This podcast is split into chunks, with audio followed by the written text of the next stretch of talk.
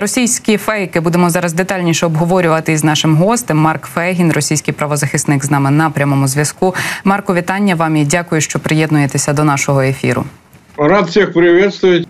Я б хотіла почати із російської дезінформації, тієї, яку запускають по різних каналах. Йдеться і про ось ті телеграм-чати пропагандистські. Ну і звісно про російське телебачення, де псевдоексперти от останнім часом вчепилися і розповідають про те, що, начебто, залужний, і, начебто, Буданов, і, начебто, ще низка українських е, високопосадовців е, зараз е, у дуже важкому стані, так або загинули, і всяке таке. І упродовж кількох місяців доводиться нашому керівництву нашої країни спростовувати ці фейки, але російська пропаганда за них щось дуже міцно вчепилася. Як гадаєте, чому? А, ну, во-первых, вот показывали Маркова, это же зашитый алкоголик. Он ну, вот реально, почитайте его телеграм-канал. Вот все говорят, что я всех обзываю. Ну, вы просто его почитайте, его телеграм-канал. Я с ним несколько раз в эфирах встречался в те годы еще, в начале десятых. Я ему и в лицо говорил, что он Потому что он говорил то же самое в прямом эфире, вот, и приблизительно так же. Говорит, что, поверить, что правда показывали? Ну, я, говорит, все еще сомневаюсь. Ну, это нормальный человек. Вот, поэтому она вся такая неуклюжая у них пропаганда. Беда в другом, что она работает. Вы понимаете, вы что? Я имею в виду на внутреннюю аудиторию. На внешнюю абсолютно. Там, на украинцев или, в конце концов, тех, кто понимает русский язык, как минимум, это вообще не работает. На Запад тем более. Э, если мы говорим о прямой пропаганде, которая вещает из Москвы. Э, а на внутреннее население мы должны признать. А иначе как мы объясним, что зомбаш, он в той же степени сохраняется? Что люди прошиты настолько, что они продолжают бубнить все вот эти им э, из эфиров, из пропагандистских там, не знаю, сайтов, которые несутся прямо им в голову. То есть, чего они верят тогда? Ну, как бы, ведь самые дикие вещи они верят. Понимаете, самые несусветные, которые, ну, не то, чтобы даже их можно проверить и убедиться, что это не соответствует действительности, но вообще, в принципе, мозг отказывается верить в такие вещи, как бы а, рациональное начало не принимает. Но там все-таки мы имеем дело с хорошо унавоженной за, ну, по меньшей мере, четверть века почвой, которая воспринимает эти вещи легко. И поэтому вы, ну, Марков, ладно, что с него взять, он публично мы его видим, можем его тестировать. А, а как бы обыватель-то простой, он не лучше, хуже хуже. Он живет этим всем. Какая-то часть есть, которая как бы на отмашку. Слушайте, ну, убили Залужного и убили. Чего вы ко мне привязались, да? Вот. А какая-то часть искренне убеждена, ну, какая-то часть, значимая. То есть, может, 15%, может, 20%. Ну, опять же, мы с потолка это все, понимаете?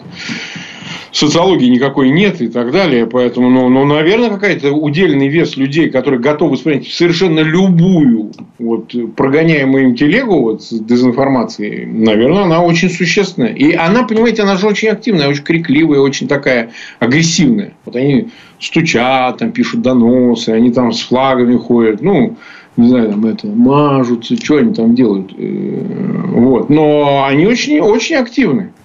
И в этом как бы ну, и заслуга пропаганды, и опора режима. Потому что пассивная, объективированная среда, которая, ну ладно, ну, пропаганда, она течет, себе течет. А это как бы совершенно другая история. А эти из их среды и выходят всякие добровольцы на фронт и так далее. Так что они делают свое дело, скажем так. Вот. И я не убежден, что контрпропаганда может здесь что-то решить. Опять же, я с высоты своего опыта ведущего канала там, уже не один год могу сказать, что боюсь, такая перепрошивка, она недостаточная. Существование просто альтернативной информации. Она нужна, но она больше унавоживает свою аудиторию. Сказать, что удельный вес людей, которые смотрели Марковых, начали смотреть Фейгиных, мне сложно сказать, какие они, потому что я не могу судить по статистике своего канала или почте. Она телеграфная, она какая-то отрывистая. Ну, какая-то есть. Но я бы не сказал, что нам удалось э, большую часть населения каким-то образом, э, так сказать, перезапустить у них сознание в другую сторону. Я бы не сказал. Але іноді у російських пропагандистів проскакує правда такі маленькі частинки, як от у тому фрагменті з Марковим Скабєєва, яка сказала, що пора вже забити на ось ці фейки, так бо, начебто, вже з'явилося спростування, і треба вже звикати до того, що і Залужний, і Буданов насправді живі. Ну і час від часу у них буває таке, що вони говорять е, правду, просто подають її під якимось таким дуже дивним соусом. Е, занадто оптимістичним, мені здається. Як гадаєте, чи прийде такий момент, коли російська пропаганда посипеться, чи незважаючи на всі обставини, на ситуацію на полі бою, на політичні різні події, які можуть відбутися у майбутньому, назвімо це так, все ж таки люди, люди будуть довіряти і телевізору, так і ось тим телеграм-каналах, які яких зараз є дуже і дуже багато.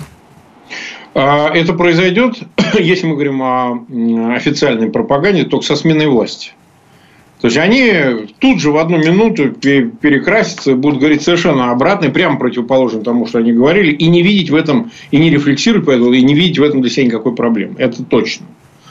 А до этого момента представить себе какое-то существенное изменение от генеральной линии, ну, мы не считаем вот эти отдельные какие-то проявления, потому что они, ну, скажем так, они не определяют погоду. Ну, сказала она, что э, Залужный жив и Буданов жив. Ну, а э, даже у такой пропаганды есть предел.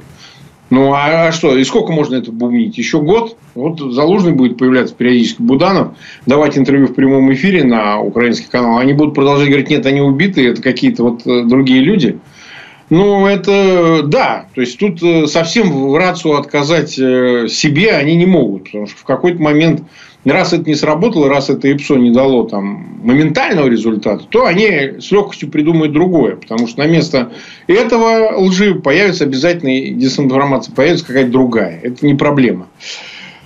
А если, например, представить, что процессы, которые в России идут подспудно, то одни, то другие, ну, в частности, сейчас очень актуализировалось недовольство в армии. Оно есть, но оно ведь не оформилось окончательно политически. То есть, оно не направлено на корень всех проблем. Потому что бороться с Герасимом Шойгу – это бороться с последствиями. Это вечная проблема, кстати, у политической оппозиции она такой же была. Давайте мы вот с коррупцией бороться, малыми делами заниматься, еще чем-нибудь. А вот лезть наверх бесполезно, мы же ничего не можем изменить. И, ну, оппозиция – это другой сюжет. Несмотря на ее гражданское мужество, я сам был ее участником в нулевых десятых годах, она же успеха не добилась. А здесь ведь происходит что? Смотрите, военные, которые э, значит, сейчас вдруг осознали, что война неизвестно, когда закончится, и они явно до конца ее не доживут, мотив-то в этом. Нами плохо управляют, нас плохо снабжают, вокруг коррупция, плохое начальство, там, э, вороватое. Поменяйте нам, сделайте правильно, и мы дойдем до Киева. Ну, как бы, угу. какого Киева? Куда вы собрались? Вы сдохли, как собаки, в своих же окопах. Чего вы воюете? Чего вы умираете? Развернитесь, идите на Кремль. Зачем вы сидите и обороняете Восток и Юг? Но этого еще нет. Понимаете, оно закупорено. Это окончательный политический вывод, что проблема в Кремле, проблема в Путине. В источнике всех этих бед, а не в последствиях, не в периферии, в лице там, каких-то отдельных Герасимовых или Шойгу. Но этого нет, мы этого не видим. Но пропаганда, она очень чувствительна. В чем? В том, что они, видите, все время ждут какой-то отмашки. Они по инерции продолжают катиться. Вдруг, если поступать, с этого дня Пригожин плохой. Они с задержкой, там, не знаю, на сутки, двое, там, или насколько пока не придет такая методичка, они еще что-то бубнят такое невнятное, да? Пока не получили установку. Все, установка получена. Пригожин вор, Пригожин там Шаболда у него дочка, он, значит, э, все про деньги, никакой там политической составляющей нет, ЧВК Вагнер плохо воевали и так далее, и так далее. Но они должны получить методичку. Ровно так же они ее должны будут получить от новых властей. И тогда все запустится. Вот и все. А от е, Марко за Путіна і за Пригожина ви згадали, і от е, там е, президент Росії Владимир Путін він розповів про свою зустріч із вагнерівцями, зазначивши, що такої організації юридично насправді не існує. Я от зацитую частинку його повідомлення, воно таке збите трохи, мабуть, емоційне. Ну так, ПВК Вагнер не існує. У нас вже немає закону про приватні військові організації, просто не існує. Немає закону, немає і ПВК. А як це немає ПВК? А кому ж він тоді дякував е, за, начебто, захоплення Бахмута? А що це вони там собі на Росії понастворювали? Там здається, у них е, тренд такий мода створювати приватні військові компанії. А що це в український полон потрапляли е, російські військові, які розповідали про те, що вони з приватної військової компанії е, ветеран з інших тако, також як їх як вони можуть існувати і не не існувати водночас? Це приватні військові компанії Шредінгера. Яке у вас є пояснення ось цим словам? Чи він просто хоче, аби все от забули вже про Вагнера і вже дали йому спокій?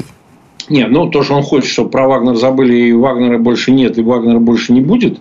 Потому что это важная информация, которую вот этот Колесников, придворный такой у них там, э, лакей такой журналист, он ее опубликовал, он себе, о, позволяет такой, знаете, немножко иронический тон. Ему разрешено. Он книжку о Путине написал, там не просто так, ему денежки дают, он там а, журнал ему дали, у него там журнал «Пионер» и так далее. То есть, это как бы придворная среда, и ей многое позволено даже вот на такие вещи поговорить, э, значит, с императором. А, но, тем не менее, вот две информации важны. Вот то, что Колесников опубликовал, вот этот мимолетный разговорчик передал, и то, что э, два дня назад э, Коношенко Новиков от имени Минобороны заявил о том, что 2000 единиц а, а, техники Вагнер передан на баланс Министерства обороны, снаряды, боеприпасы, БК, стрелковое оружие, все забрали. Все забрали. Ну как, ну они официально объявили. А потом с 1 июля же действуют новые контракты для этих контрактников ЧВК Вагнера. Они теперь становятся э, юридически в отношении вступают с Министерством обороны. То есть ЧВК Вагнера фактически в общем скоро не будет. Там остаются люди, где-то они на базах сидят, говорят, уже выводят их. Но в реальности Путин отразил свое желание и позицию, что ЧВК Вагнер забудьте. Вот она какая там, Конгресс ее признал международной криминальной организацией, ее больше нет, ее больше не будет. И нет проблемы и все. Остались люди. А самого субъекта больше нет. Да? И более того, э, ведь смотрите как, мы вот что, упрекаем их? Слушайте, они вам в глаза будут вот, смотреть и врать на прополу. Я всегда об этом говорил, потому что о праве, о законе. Ой, говорит, Госдума же не легализовала там, и так далее. А до этого что они? И юридического лица, говорит, нет. А вы как им деньги передавали? Вот мне интересно. Он сам заявляет, 86 миллиардов, 40 миллиардов. Это что за денежки? Вы, вы это что, бюджетными деньгами распоряжаете? Ну да, мы знаем, что это так.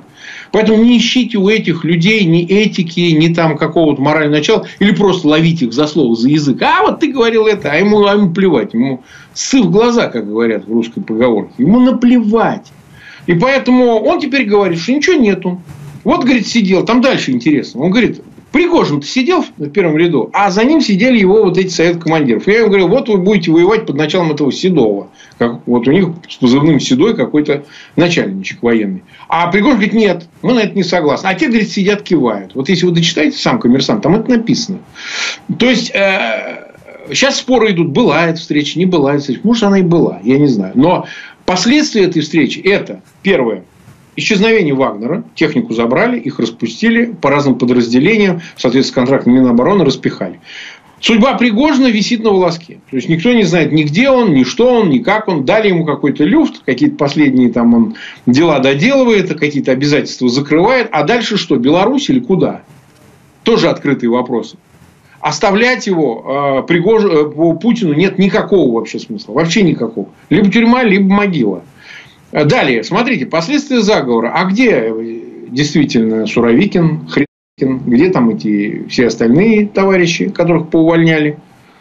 Ну, хорошо, допустим, Wall Street Journal написал, что он все-таки под стражей. Допустим, он не в тюрьме, допустим, не под стражей. Допустим, на пропесочивании, где-нибудь на какой-нибудь госдаче находится под контролем департамента военной контрразведки, они его допрашивают, полиграфы, допустим, допустим что это отличает сильно ну, комфортные больше условия от э, э, камеры в следственном изоляторе Лефорта? Ну, конечно, безусловно. Там, генерал-полковник.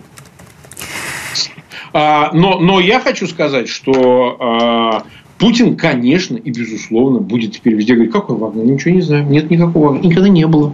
Это у вас сон. Все. Это, вот это люди в черном, помните, нажимает, и люди забывают, о чем вчера говорили.